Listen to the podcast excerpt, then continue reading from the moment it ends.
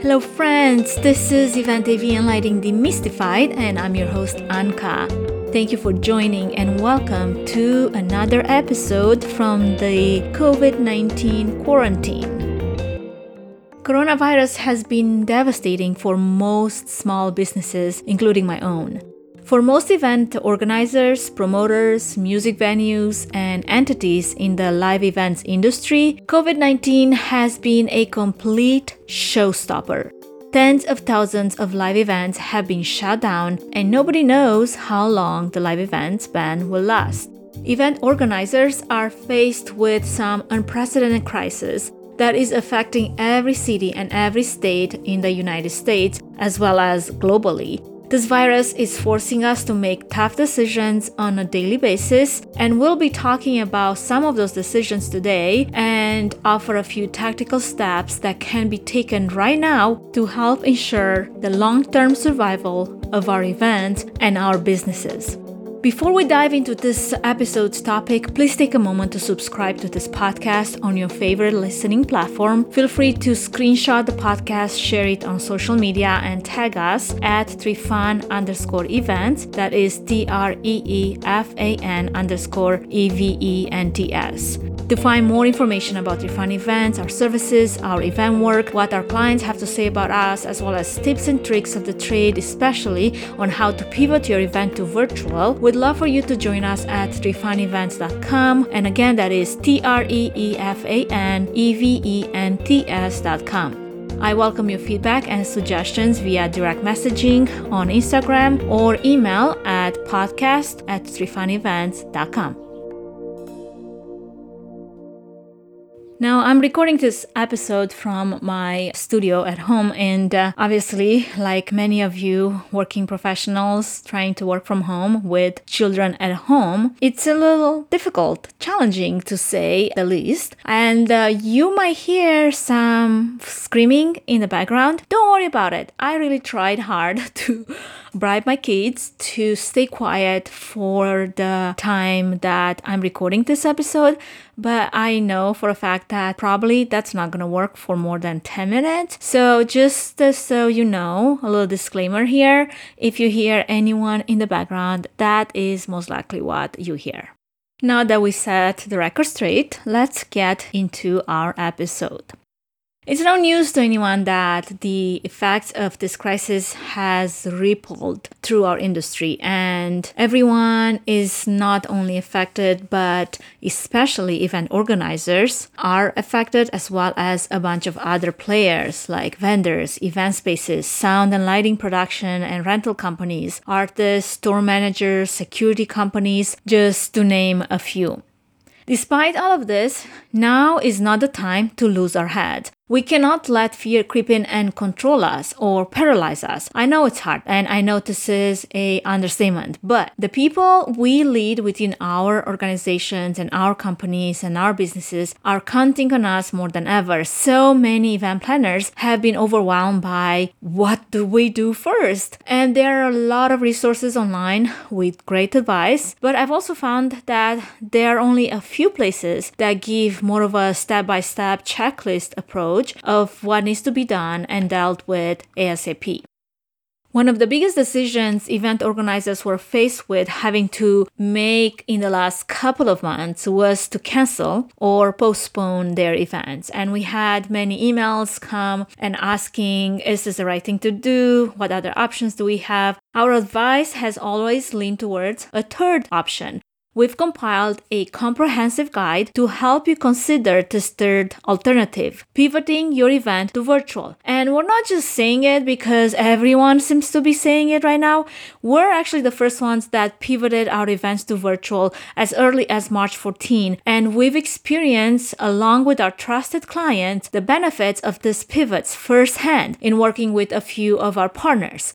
We've had great success with pivoting large galas and fundraising events to virtual, raising more than the in person event has ever projected to raise. Now, according to a most recent poll by Visible, 74% of event organizers say that they've never planned or produced a virtual event and don't have enough how to knowledge on how to do it. And we totally understand this concern. And because of this, we have compiled everything you need to know about planning, running, and producing a virtual event, the technology behind it, the tips, tricks, and lessons learned, so you don't have to go through the same growing pains and learning pains that we've gone through in the very beginning. According to the same report, 93% of event organizers don't deny the fact that during the current unprecedented times, virtual events are to be embraced until some form of in person events will resume business, while 74% of event professionals never invested in virtual events technology or in this knowledge before, which makes this the right time to start doing it. We know that in person live events are not going away. As a matter of fact, we can wait to go back to meeting face to face. There's no denying that live events bring people together like nothing else does, and that will be needed more than ever before. We are all in this together, and when this is all over, I anticipate that people will be dying to get out of their house and attend our live events. 90% of us don't believe that virtual events will ever take the place of in person events. However, because of the current conditions and much of the unknown surrounding these conditions, myself, along with many other event professionals, believe that what we need most right now is technology that will support a hybrid event strategy for the future of our events. Our comprehensive guide for virtual events technology is a compilation of the majority of the knowledge we've acquired so far planning, running, and producing virtual events. It could have been 100 pages long if I were to have included everything. Instead, I opted for the most important tips, tricks, and technology that could help you the most in understanding what it takes to turn your in person event around and pivot it to virtual by downloading the guide, which is free, and I will have a link in the show's notes. My goal and hope is that you will get a good understanding of the basics of virtual events. You will learn how to host and plan a virtual event. You will know how to drive engagement and collect relevant data because we all know that engagement is definitely a pain point for virtual events. You will learn about the most popular platforms out there, all the technical details needed for a successful virtual event. You will learn everything you need to know about live streaming and encoders. And probably you're wondering right now, what is an encoder? Well, wonder no more. You will find out if you download the guide. And you will also learn from us our hard learned lessons from the last few months of producing virtual events. Even though all this might seem like a lot for many of you, listen up. We cannot let fear creep in and control us and paralyze us, like I said in the beginning. I know it's hard, and I know this hard is understatement for many of you. But the people we lead, we team, our organizations are counting on us. We cannot let them down. While we may feel helpless in many ways, there are steps we can take right now to help ensure the long term survival of our events and our businesses. And one of those steps is downloading this guide and start learning new things, even as it requires some actual work. One of the best quotes by Mahatma Gandhi says, Learn as if you were to live forever. That's exactly what these times feel like for some of us. We either adapt or we become extinct. We cannot be dinosaurs during this time. The beautiful thing about learning is that nobody can take it away from you. So, right now is the time to do everything we can to help ensure that our live events and our small businesses can sustain until this is over. Anyone who stops learning is old, whether at 20 or 80, according to Henry Ford. Right now is the time to learn something new. Embrace the new way of doing events, learn the technology behind it, make an investment into this new knowledge which will pay the best interest. We are living in some dark times. Many events and businesses that I've talked to fear they won't exist when this is all over. But you can do that. There is a light at the end of the tunnel, and we are all in this together. One of the other questions most of us raise during this time is how will we survive financially? That is one of the main reasons why I made this comprehensive guide free because I'm in the exact same boat with many of you out there. In my show notes, I will also include a link to a recent blog post giving you plenty of tips and advice on how to survive COVID 19 as a small business or event organizers in which the author covers in great detail the best action steps small businesses and event organizers can take in order to ensure long term survival of their businesses during the COVID 19 crisis, including how to suspend your loan and credit card payments. Apply for SBA disaster relief funding, the CARES Act paycheck program, offer an alternative to being forced to lay off your employees, and much more. Now, the disclaimer to this is that the article does not constitute any legal advice or tax advice, nor do I have the capacity to give you that because each state agency has different requirements and terms. So please check with your attorney, accountant, your state specific agencies. These are just suggestions, and no specific outcome is guaranteed with these suggestions and tips. Many businesses are suffering right now, and unfortunately, some of them have already closed up shop permanently or have a sense that they won't make it through this. It's important that you directly contact any vendors or companies that your organization relies heavily on so that you have a heads up if they don't think they will be in business after this is over. One idea is keeping tabs on the venues that your event was supposed to happen in, talking to them regularly if you can, so that you know ahead of time if any of them are not going to make it. If you make a list of vendors that are vital to your operations and you can get some type of status update from them, it may allow you to shop for other vendors or find backup vendors if they are not likely to be around by the time your event happens. If an event is relying on, for example, catering company that can make it through this, they're going to be in a pretty bad spot if the event goes forward and they have to shop last minute for a replacement catering company. You must take all necessary steps to ensure your survival and quite important to give your clients some peace of mind by checking in with them as well. If any key vendors have not checked out to you in this same manner, it might indicate that they are in trouble and it's a good idea to check in with them. You do the same thing for your neighbors, you have to do the same thing for your vendors. Another pressing question on event professionals' minds is what events will look like once the lockdowns have been lifted.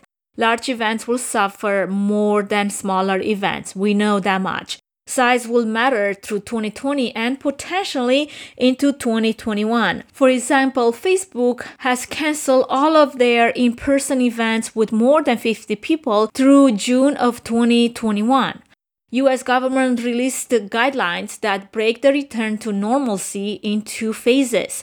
The Opening Up America Again document gives general guidelines that will apply to all future phases of business recovery that seem pertinent for events. Even so, there's still some degree of confusion about the guidelines as the relaxed measures on venues might invite questions on how, for example, a movie theater could host more than 50 viewers at a time with moderate social distancing in place. Without a doubt, one of the most challenging items for event professionals to face will be enforcing this moderate social distancing. For an industry that rides the wave of human connection as its tagline, it will be a headache that will stress even the most creative minds. Therefore, it is difficult to in- interpret what distancing at events will look like with accuracy. The new normal for events after the coronavirus peak will be a challenging one. There are specific conditions that need to happen before events can even start. Venues will be under scrutiny to deliver on social distancing and sanitizing policies above all else. It is fair to say that the risk component of planning an in person event will be unbearable for most organizers at the current state of things, with many preferring virtual over physical gatherings. Because of these reasons and many others, many small business owners I've talked to feel deflated, defeated, and don't even want to get up in the morning to work. Honestly, I've had to fight these feelings as well, especially with the added component of homeschooling. It can be quite tempting to just avoid work and sit on the couch watching Netflix in my pajamas, right? Although, if you're a parent with small kids at home like myself, I doubt that you'll ever have time for that, if ever.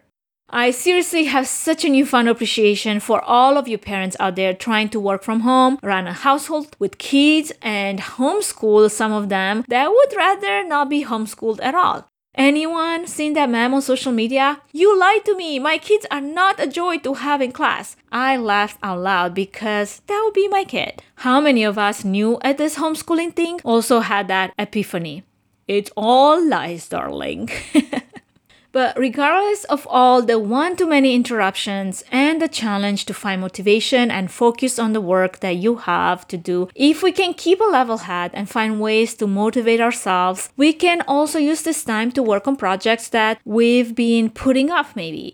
I believe we can get a lot done during this downtime, not just professionally, but also in our personal life. If none of that sounds appealing to you, find ways to be in the moment around your family Every precious moment you have now that you didn't have before because you were too busy working, you have it.